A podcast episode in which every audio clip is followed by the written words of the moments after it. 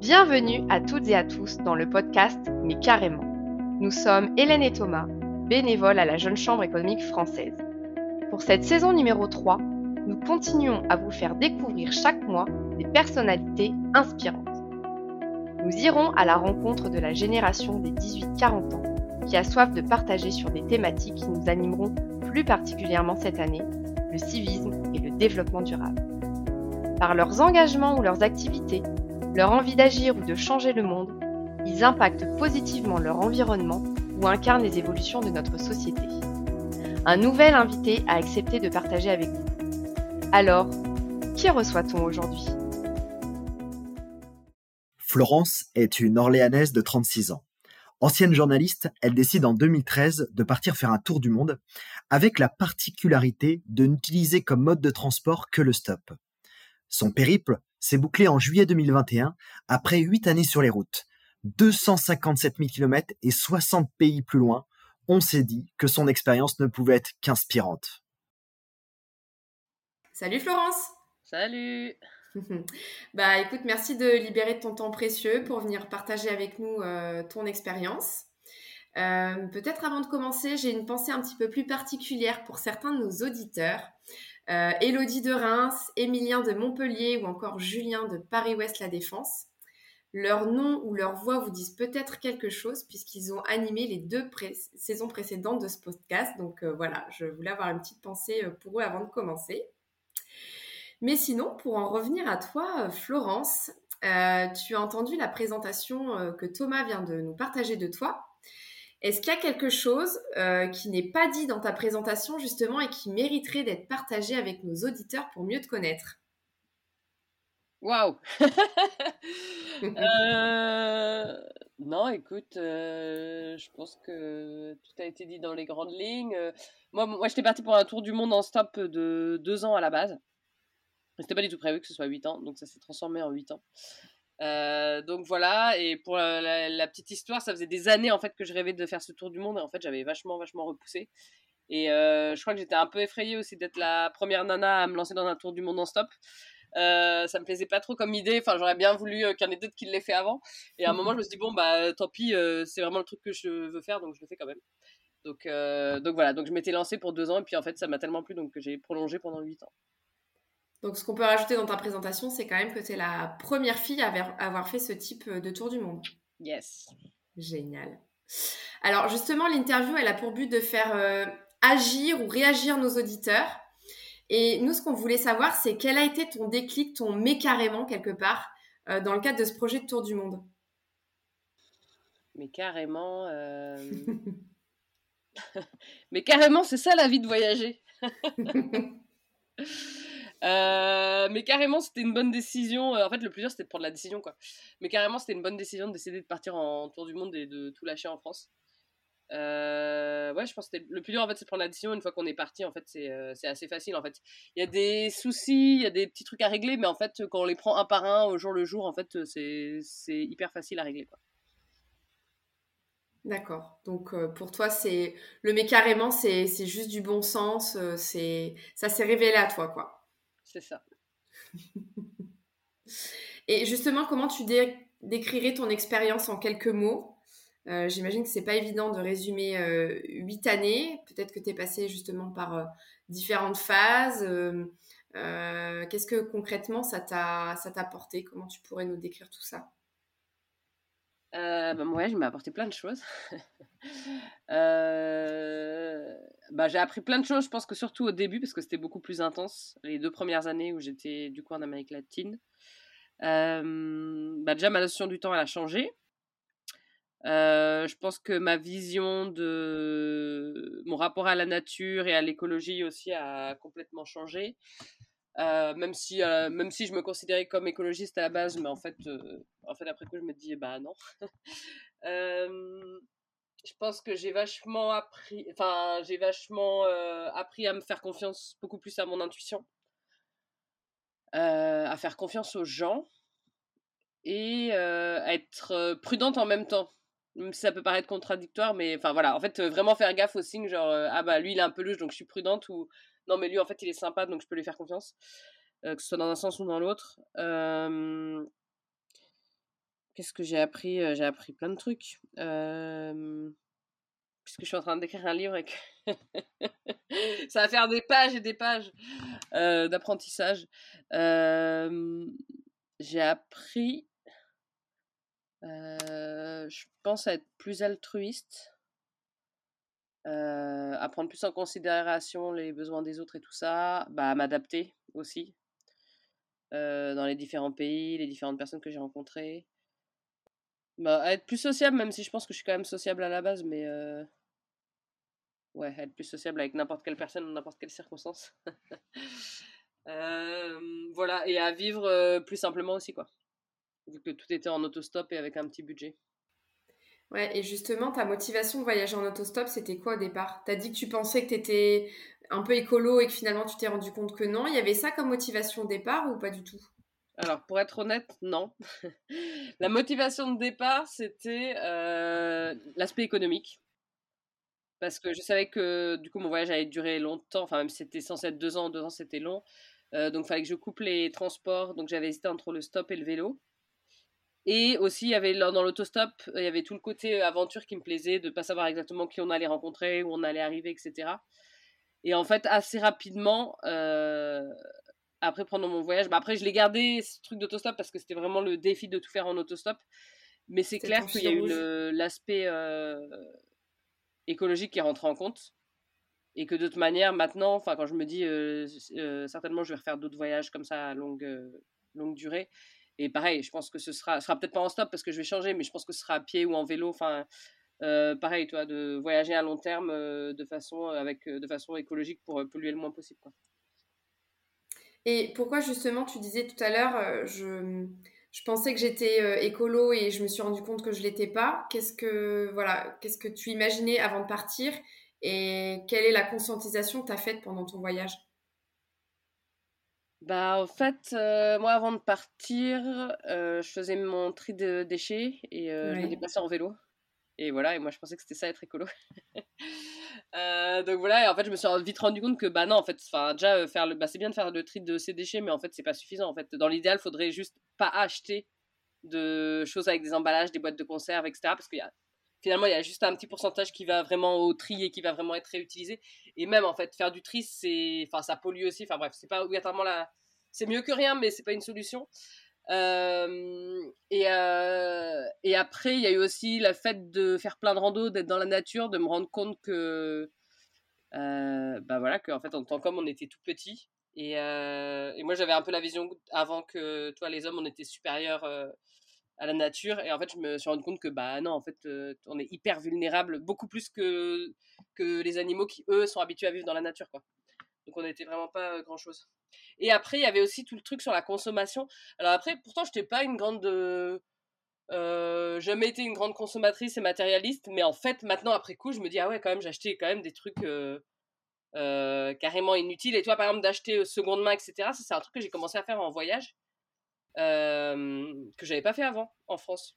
Et maintenant, pour moi, c'est la norme. Enfin, en fait, si je veux acheter un truc, je vais toujours euh, euh, essayer de voir si j'ai besoin d'un truc. Bah, déjà, si j'en ai vraiment besoin, et après de l'acheter en seconde main, par exemple. Tu vois. Donc, qu'est-ce que tu vas garder Qu'est-ce que tu vas garder comme habitude Justement, tu disais la seconde main. Qu'est-ce que tu vas garder comme autre habitude que tu as bah, au niveau de la consommation, déjà clairement, je fais, j'achète au minimum des choses sous plastique et sous emballage. Alors en France, je sais, c'est plus compliqué que genre en Afrique ou en Amérique latine. Mais euh, déjà, au minimum euh, de plastique, tu vois. Euh, d'acheter des trucs locaux. Enfin, toi, genre, je faisais jamais gaffe à ça avant, tu vois. Genre, d'acheter des trucs produits en France, des légumes de saison, tout ça. bon, je suis devenue végétarienne aussi. Avant, je mangeais de la viande, donc pareil. et après bah, mes transports en France, euh, là, depuis que je suis revenue, toi, j'ai été en. Soit j'ai fait du covoit ou du stop. Donc, euh, ah, j'ai pris un peu le train, mais toi, donc j'ai jamais. Euh, j'ai pas pris l'avion ou de trucs trop polluants ou fait des kilomètres de ouf. Enfin, du moins, toute seule, j'ai toujours eu du covoit. Donc du coup, tu l'as compris, dans ce podcast, on parle plus particulièrement notamment de développement durable, parce que notre thème national, c'est comment lier développement économique et développement durable. Et du coup, à travers ton expérience, est-ce que tu pourrais dire que euh, voyager et le développement durable, c'est compatible? Mmh, Bah, en fait, ça dépend de la, la façon de voyager. oui, si tu voyages lentement. Après, je vais pas dire, même à la limite, si tu es les gens qui voyagent en van, tu te dis, bon, si ils avancent de 100 km toutes les semaines, ça va, toi, ça reste raisonnable. Mais oui, c'est clair que si tu sautes dans un avion tous les 4 matins, bah non, ça le fait pas. Si tu achètes plein de. Si t'es hyper consommateur, etc., non, ça le fait pas. Après, si t'es en mode à vélo, à pied, en autostop, et que t'as un petit budget, et que tu vas chez l'habitant, etc., dans ce cas-là, ouais. Ok, donc c'est plutôt l'idée de prendre le temps qui serait plus compatible justement au bah, prendre le temps et faire gaffe à son moyen de transport et choisir bien choisir son moyen de transport. Complètement. Pour logement aussi. Et justement, en matière de logement, euh, toi, tu t'es organisé comment? Parce que j'imagine que forcément, euh, euh, ça peut avoir plus ou moins un impact justement sur, sur la planète. Moi, j'étais la plupart du temps, j'étais logée chez l'habitant gratuitement. Mmh soit, de, soit les gens ils m'ont invité spontanément, soit avec les sites internet d'hospitalité gratuite. et après, j'avais ma tante euh, voilà, et après, il y a eu euh, quelques pays où j'ai dormi dans des hôtels. Enfin, genre dans les pays pas chers. Donc, selon toi, les clés pour voyager durable, c'est vraiment le choix du logement, les moyens de transport. Est-ce que tu vois d'autres choses? Et est-ce que peut-être tu as vu des initiatives aussi en voyage ou des entreprises qui œuvraient un peu plus en ce sens Franchement, pour moi, c'est du greenwashing, quoi. Ouais. enfin, j'ai pas vu. Euh, Enfin, si, il y a des trucs, genre euh, machin, mais. Euh, enfin, je sais pas. Peut-être. Euh, non, mais si, ils font des trucs un peu écologiques, mais ça reste un peu. quand même. voilà. Je sais pas, ça reste. ça reste, ils font un petit effort, mais non, j'ai pas. Après, moi, j'ai pas été non plus. tu vois, je suis pas. Enfin, par. par vu que c'est pas mon style de voyage, je me suis pas non plus genre intéressée, je suis pas trop au courant de ce qui se fait non plus. je suis pas une spécialiste des écologes et tous ces trucs là, tu vois genre euh, toutes les voyages organisés, euh, verts, euh, écolo et tout. Mais bon, bref, du peu que j'en ai entendu parler ou des trucs qu'on m'a raconté ou que j'ai pu voir, voilà, je sais pas, ça n'avait pas l'air super écolo. Et si on sort des initiatives vraiment purement touristiques, est-ce que toi, pendant ton voyage dans les pays que tu as visités, tu as repéré voilà, des initiatives qui t'ont marqué et vraiment qui permettent d'allier développement économique et développement durable? Je parle dans, des modèles d'entrepreneuriat, euh, euh, dans des modèles un peu sociaux. J'imagine que tu as côtoyé beaucoup de personnes. Euh, peut-être que même tu as travaillé un petit peu à l'étranger. Est-ce qu'il y a des choses qui t'ont marqué justement? Il y avait au Brésil, je me souviens, dans des petits villages, ils avaient créé eux-mêmes leur truc de sélection de, de tri des déchets, alors que c'est pas organisé, mais tu vois, c'était genre, genre juste un petit village qui avait confiance du truc et qui avait créé eux-mêmes leur système de recyclage dans le village. Euh, après, c'était des petits trucs. Je me souviens, genre, il y avait un mec, il avait créé son truc de. Euh, il fabriquait des sandales à base de pneus de roues. Enfin, de, ouais, de pneus de roues de voiture. Euh, donc voilà. Il y a un gars que j'avais rencontré là, un Québécois. Et lui, son, j'avais trouvé ça trop cool. bah D'ailleurs, je l'avais rencontré au Laos. Euh, son truc s'appelle Changing Habits et lui, il fait, enfin, son voyage, il a voyagé pendant genre deux ans et demi. Euh, et en fait, il faisait des vidéos YouTube sur euh, toutes les initiatives écologiques autour du monde. En fait, c'était un peu la trame de son voyage, tu vois, de trouver des initiatives écologiques. Donc voilà, et il sortait des vidéos plusieurs fois par mois. Donc voilà, j'avais trouvé ça trop cool comme sujet, mais toi, je suis en train de me dire, euh, et du coup, il avait fait une vidéo sur moi sur l'autostop parce que du coup, c'était considéré comme euh, ah bien sûr. une façon écologique de voyager. Et sinon, on, se demandait au niveau, euh, voilà, tu as exercé la profession de journaliste avant de partir. Est-ce que justement ça t'a permis de donner de la visibilité plus particulièrement à ton projet ou est-ce que justement dans la manière que tu as eu d'aborder les gens pour voyager, tu devais les convaincre de t'aider par exemple est-ce que euh, voilà, ça t'a aidé cette expérience dans le journalisme? Euh, Comment tu t'en es resservi alors moi, mon idée, c'était vraiment de partir juste pour moi, mais pas euh, partir en tant que journaliste. D'accord. je m'étais dit, je verrai plus tard si je fais des reportages, et finalement, tu vois, j'en ai pas fait. J'ai fait de la vidéo et de la photo, mais c'était pas, c'était pas du journalisme. C'était plus, tu vois, pour des compagnies de voyage ou des trucs comme ça qui avaient besoin de, des compagnies de transport ou des. Enfin, peu importe quelle compagnie qui avait besoin d'une petite vidéo promotionnelle. mais je l'ai pas fait. je voulais pas être journaliste parce que justement, en fait, je trouvais que c'était déjà me mettre un filtre. En fait, de se dire. voilà, je vais faire un reportage. J'arrive à tel endroit, il faut que je fasse un reportage, etc. Et puis c'est du boulot. En fait, j'avais pas envie d'être en mode boulot. je voulais vraiment genre être genre en mode éponge ouverte à tout et pas genre me bloquer sur un sujet en particulier. Après, je pense que ce qui m'a aidé, je pense que ça m'a aidé de réussir à me présenter comme, comme quelqu'un de professionnel quand j'ai cherché des bateaux stop et des avions stop. Parce qu'en fait, donc moi en fait j'ai une formation de journaliste mais aussi de caméraman. Et en fait à chaque fois que je proposais, je demandais si je pouvais avoir un, être emmené tu en bateau stop ou en avion stop, en fait je proposais en échange euh, de faire une petite vidéo euh, promotionnelle ou euh, des photos pour la compagnie. Donc voilà, mais toi, je me présentais pas en mode je suis une grosse hippie et, je veux un billet gratis, tu vois. Enfin, toi, je le formulais genre assez pro. et du coup, vu que j'ai de l'expérience pour de vrai en vidéo, en photo, tu vois, ça fait un peu plus, plus pro. Donc je pense que ça, ça m'a, ça m'a carrément servi. Ouais, les fois où j'ai fait genre ferry stop, cargo stop. Bah, pour le voilier, ça changeait rien parce que voilà, ils s'en foutaient. Euh, et pour l'avion aussi, je pense que ça m'a aidé. Super. Et donc, toi, tu dirais que voilà, en fait, chacun euh, est à même de vivre la, même expérience que toi, ou il faut quelques prérequis justement avant de partir et de se lancer à l'eau? Ben, je pense que n'importe qui a pas vraiment envie de se barrer pendant 8 ans pour faire un tour du monde. Euh, déjà, c'est un peu une envie spéciale. Enfin, d'ailleurs, c'était même pas mon envie du départ là-bas, c'était juste deux ans. Euh, mais sans dire de partir 8 ans, hein, bien sûr, mais tu vois, euh, voilà, se dire, bah, je, vais, je vais poser une année et je vais aller voyager, finalement, est-ce que c'est donné à tout le monde ou, ou pas? Bah, c'est donné à, aux gens qui en ont l'envie, ouais.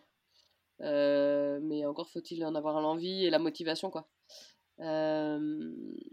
et ça prend, je trouve que quand même, enfin, maintenant, après coup, euh, tu vois, je pourrais pas le refaire en fait, parce que je me dis, mais c'est tellement, c'est quand même vachement physique quoi.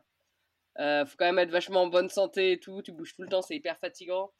Euh, bon, faut quand même avoir un passeport européen, tu vois, ça aide quand même vachement. Euh, ou avoir un bon passeport où tu puisses voyager. Euh, tu vois, être quand même assez stable mentalement et savoir se démerder. Bah, après, ça, tu l'apprends à te démerder. Je pense que tu apprends aussi à être plus stable mentalement, mais euh, ouais, je pense que c'est pas tellement évident pour tout le monde, mais je pense que pour quelqu'un qui est motivé, qui en a l'envie, euh, oui, c'est possible. Euh, il y a un autre thème aussi qui nous tient particulièrement à cœur cette année, je, je te l'avais partagé, c'est le, civisme. Si on est dans une année électorale, est-ce que, est que toi, tu as vu des modèles de partage ou des pratiques qui t'auraient étonné, qui t'auraient touché pendant ton périple? J'ai pas des, des... non, j'ai pas des idées d'initiative en particulier, mais j'ai ça me fait ça me fait tout de suite je pense Nouvelle-Zélande moi. c'est un peu des citoyens exemplaires là-bas. Euh, je me souviens d'une tu sais les, les campings euh, en Nouvelle-Zélande en fait il y a plein de campings où en fait tu as juste une petite euh, boîte en bois où tu dois glisser ton argent dans une enveloppe quoi. Ouais. Et les gars, ils payent comme ça leur camping. Ils étaient là, mais c'est complètement fou, quoi. Euh, bref. Euh, ça, ça rejoint un petit peu la confiance dont tu parlais tout à l'heure. Tu disais, euh, c'est aussi un voyage qui m'a appris à faire confiance. Et là, typiquement, sur cet exemple, c'est la confiance qu'on peut s'accorder aux uns aux autres. je laisse une petite boîte, je mets les sous dedans, et en fait, voilà, tout, le monde fait comme ça, et personne viendra piocher à l'intérieur, à part ceux pour qui c'est destiné. Ouais, c'est clair. Non, et puis en plus, c'est surtout de payer, en fait. Tu peux aussi juste planter ta mm. tente et jamais payer ton Et jamais payer, ouais. Mais euh, ouais, du coup, euh, ouais, j'ai trouvé que du coup les gens, enfin, il y a vraiment ce truc de, ouais, de respect euh, de, ouais, bah, je sais pas, bah, de l'argent public parce que finalement c'est de l'argent public, c'est des campings publics, de l'argent public et de la société, et le, ce truc de respecter aussi les règles de la société, quoi. Après. Et est-ce que tu es passé justement sur les 8 ans euh, J'imagine que tu es peut-être passé dans des pays où justement il y avait des, des, des, des, périodes un peu d'élections. Là, on va vivre les élections présidentielles bientôt chez nous. Est-ce que voilà, tu as, des faits marquants un peu? Tu as, as, repéré des choses? Est-ce que j'imagine que dans les pays où tu es passé, la démocratie, elle n'est pas la même partout. Est-ce que tu as des choses qui t'ont marqué dans ton périple? Ben, il y a eu pas mal de. Ouais, j'ai souvenir qu'il y a eu pas mal de manifs dans pas mal de pays par lesquels je suis passée, à chaque fois qu'il y avait des approches d'élections. Ouais. Ou euh, des manifs contre le gouvernement en place. Enfin, c'est... Ouais, ça arrive dans plein plein de pays. Euh... Et après, je me souviens euh, d'avoir fait du stop au Timor oriental le jour des élections. On m'avait dit Ah, mais c'est hyper dangereux parce que tous les... à chaque fois qu'il y a des élections, il y a des affrontements, tout ça. Et en fait, euh, en fait il n'y a pas eu du tout de problème cette année-là. Et en fait, c'était la première fois où euh, il n'y avait pas de. Enfin, il avait pas de baston, etc. Où ça partait pas en live pour une élection quand j'y étais. Mais après, le Timor, c'est un pays tout jeune. Hein. Je crois que c'est un pays qui a genre 20 ans, un truc comme ça. Même pas. Donc, euh, donc voilà. Après, euh, euh, quand je suis passée au Soudan, c'était quoi? Il y avait quoi déjà?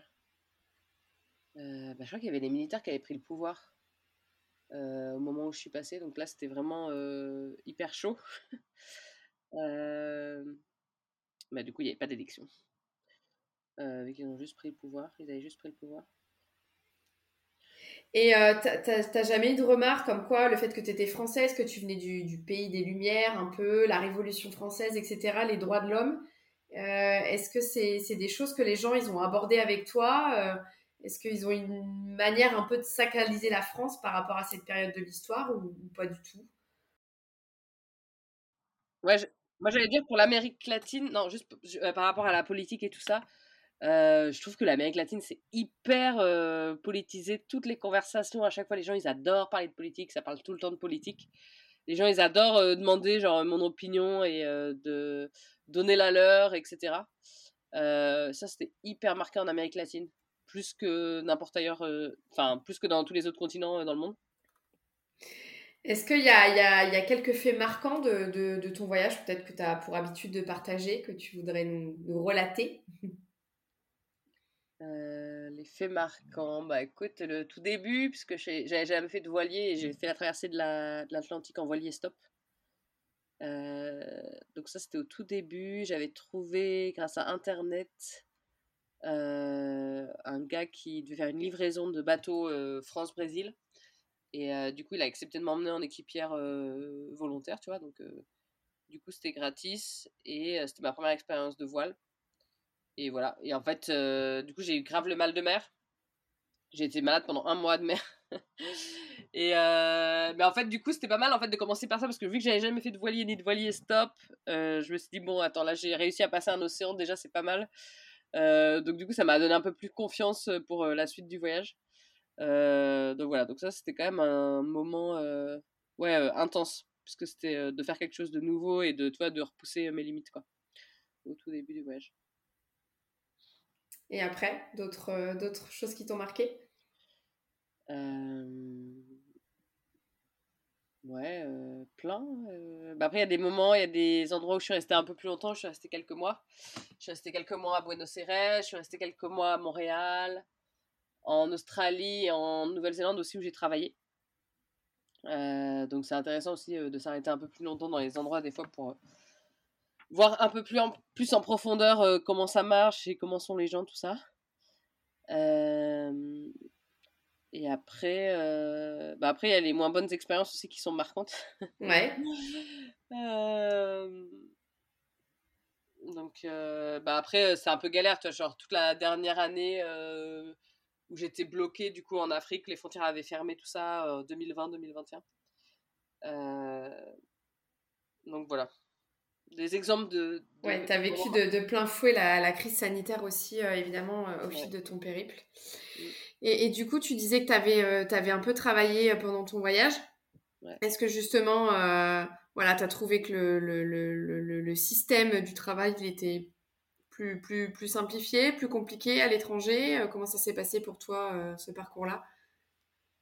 Non, bah, moi j'ai trouvé que c'était hyper facile de travailler et de pouvoir et même il y a plein de fois où je me suis dit mais en fait euh, là c'est trop facile de trouver du boulot Euh, et en fait, quand on est en mouvement comme ça, même des fois, ça m'arrivait que les gens ils me proposent de travailler. J'étais ah non, euh, non merci. Moi, je veux juste voyager et tout. Euh. J'ai trouvé que c'était hyper facile en fait, parce que vu qu'on rencontre plein de monde quand on voyage, et bah du coup, on a plein de propositions de boulot. Enfin, tu vois, souvent un peu au hasard tout ça. donc ouais, je me suis rendu compte qu'en fait, c'était pas du tout une crainte de se dire ah mais je vais revenir, je vais plus avoir de sous en revenant, etc. Parce que du coup, il y avait vraiment beaucoup d'opportunités de boulot un peu partout. Euh, et après, moi, les boulots que j'ai trouvés de, de vidéos, bah, en fait, c'était juste, toi, au hasard des rencontres, ce qui était euh, vidéo, photo, que j'ai pu faire. Euh, ce qui était, tu vois, la ferme, j'ai envoyé un CV dans une ferme. j'ai pris une journée pour chercher du boulot. J'ai peut-être envoyé plus que plus qu'un CV, mais en tout cas, je sais que j'ai cherché juste une journée. J'ai envoyé euh, un CV et toi j'ai eu le boulot direct. Et euh, mon autre boulot en Australie, euh, je l'ai eu par un pote de pote, vois. Donc, je sais pas, en fait, moi ça a été hyper. je trouvais que c'était hyper simple. de voilà. Après, le truc c'est que j'avais des réserves en fait d'argent. Donc, j'étais pas en mode. désespéré, ah il me reste plus que 100 euros, faut absolument que je trouve un boulot et dans ce cas-là, tu es obligé d'accepter n'importe quelle condition, tu vois j'étais en mode bah, le jour où j'ai une bonne proposition, j'accepte. Et du coup, euh, du coup ça m'a permis d'avoir des, des, bons plans. Quoi. Alors, Florence, tu nous as dit que tu étais d'Orléans. Et je ne sais pas si tu es au courant, mais on a une jeune chambre économique locale à Orléans. Et la présidente locale, qui s'appelle Fatouma, elle a une question pour toi. Bonjour Florence. Comment s'est passé ton retour à Orléans? Est-ce que tu souhaites t'investir localement pour ce territoire? Bah écoute, le retour à Orléans se passe bien. J'avais pas du tout. C'est marrant, au début, je suis arrivée, j'avais vraiment l'impression d'être une touriste à Orléans. En même temps, alors pour l'histoire, en fait, j'ai grandi à Orléans, mais depuis mes 18 ans, j'habitais plus à Orléans. Donc ça fait. Euh, là, j'ai 36 ans, donc ça fait en fait 18 ans que j'habite plus à Orléans, donc ça fait quand même longtemps. Et quand je suis arrivée à Orléans, je prenais des photos et tout, je faisais ma touriste. En fait, ça m'a pris quand même plusieurs semaines à me dire ah ouais, en fait, c'est ma... c'est de me sentir chez moi, etc. Euh... Et je trouve que Orléans s'est vachement amélioré en s'améliorer en mieux, oui, c'est la définition de améliorer. Euh, non, mais c'est vachement mieux que ça l'était moi quand j'avais 18 ans, en tout cas. Euh, et après, est-ce que je veux m'investir localement? Euh, Ouais, carrément, mais c'est pas obligatoirement mon idée de rester à Orléans. En fait, c'est plus en mode de transition parce que c'est plus facile d'être à Orléans. mais ouais, carrément, j'aimerais bien. Bah, après, je veux voir dans quelle ville je vais bouger, quoi. Mais tant qu'à faire, en fait, j'aimerais habiter dans une ville où j'ai jamais habité. Et j'ai déjà passé 18 ans à Orléans, donc je préfère euh, aller voir euh, quelque chose de nouveau. Euh, mais ouais, carrément, j'aimerais bien m'investir localement, dans la prochaine ville où je serai.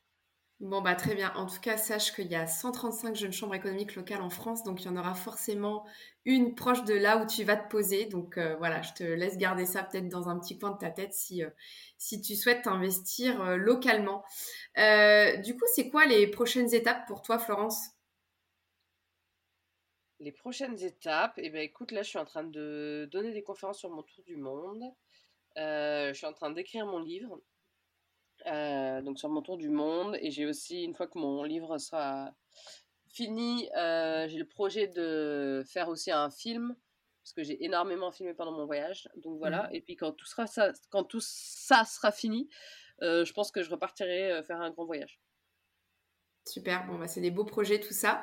Peut-être deux dernières questions. La première, c'est euh, une qu'on aime bien poser dans ce podcast.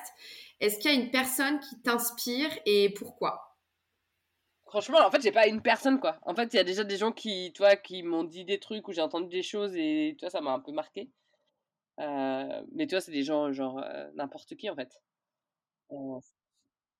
Non, mais c'est en voyage, tu vois, des gens qui te, sortent des trucs auxquels tu n'avais jamais pensé, ou qui te font réfléchir sur des sujets auxquels tu n'avais jamais réfléchi, ou euh, euh, qui du coup petit à petit, euh, bah, en fait tu changes pas d'avis du jour au lendemain, mais qui petit à petit vont te faire changer ta vision des choses, du monde, etc. Et par exemple, sur quel sujet tu évolué là, justement avec des réflexions ou des partages que tu as pu avoir en voyage? je pense que j'ai dû remettre à peu près tous les sujets euh, possibles et inimaginables en question. Euh, bah, sur la nature, sur l'écologie, sur euh, la vie en société, sur le bonheur, sur l'amour, sur plein de choses. Bon, en tout cas, le voyage, ça permet justement d'aborder tous les sujets, encore plus si on rencontre, j'imagine, des locaux. Et juste à titre de curiosité, tu as croisé combien de personnes en autostop? J'ai été prise en stop par 4200 personnes. Ah oui. Et en plus de ça, il y a eu toutes les personnes, bah, toutes les personnes que j'ai rencontrées comme ça. Et puis, euh, je pense que j'ai été hébergée par une. Ça, je ne les ai pas comptées, mais euh, je pense que j'ai été hébergée par une centaine de personnes facilement. Et du coup, pour terminer cet entretien, euh, est-ce qu'il y a un rêve que tu voudrais partager pour la jeunesse? Qu'est-ce que tu souhaites à la jeunesse de France et d'ailleurs pour demain. Si tu avais un rêve pour, pour eux, pour toi. D'être libre. Bah, d'avoir la liberté de pouvoir se déplacer euh, où ils veulent, comme ils veulent, euh, de pouvoir euh, travailler où ils veulent, quand ils veulent. Très bien, merci beaucoup Florence pour ta spontanéité lors de cet entretien. Je pense qu'une nouvelle fois, je t'ai questionné sur beaucoup de sujets qui t'ont fait poser des questions. Donc voilà, ce sera avec plaisir euh, que tu pourras continuer, si tu le souhaites, d'échanger avec les membres de la Jeune Chambre économique française, peut-être euh, lors de l'un de nos prochains événements euh, nationaux, si tu le souhaites. Justement, on, va à Tours en fin d'année. Donc, n'hésite pas à te joindre à nous. Merci Florence. Merci à toi. Retrouvez les aventures de Florence, première femme à avoir réalisé un tour du monde en stop, sur ses profils Facebook ou Instagram, Le Monde sur le pouce. Vous venez d'écouter un nouvel épisode du podcast Mais carrément. Merci pour votre intérêt. N'hésitez pas à vous abonner, à nous laisser des commentaires, à partager les épisodes qui vous ont le plus inspiré ou encore à nous faire un retour via podcast.jcef.so.fr.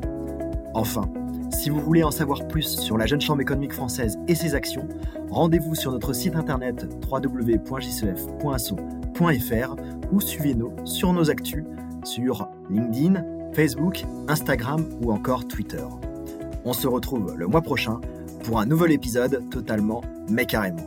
À bientôt!